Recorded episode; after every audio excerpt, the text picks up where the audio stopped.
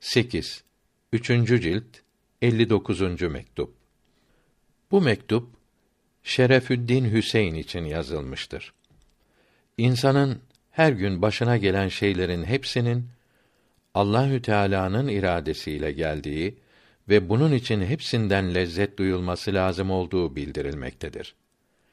Hak Teala Muhammed aleyhisselam'ın dini yolunda ilerlemenizi ve sizi her bakımdan kendisine bağlamasını nasip eylesin. Kıymetli ve anlayışlı oğlum.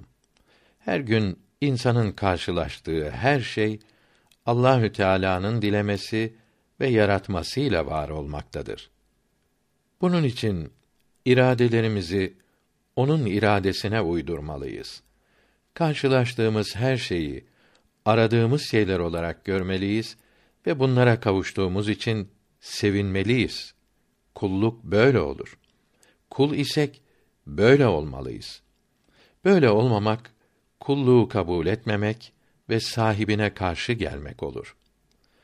Allahü Teala hadisi kutsi'de buyuruyor ki: Kaza ve kaderime razı olmayan, beğenmeyen ve gönderdiğim belalara sabretmeyen benden başka Rab arasın.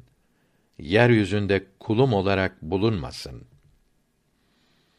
Evet, fakirler, kimsesizler ve himayeniz altında yaşamış olan çok kimseler kendilerini gözettiğiniz ve koruduğunuz için rahat ediyorlardı. Üzüntü nedir bilmiyorlardı.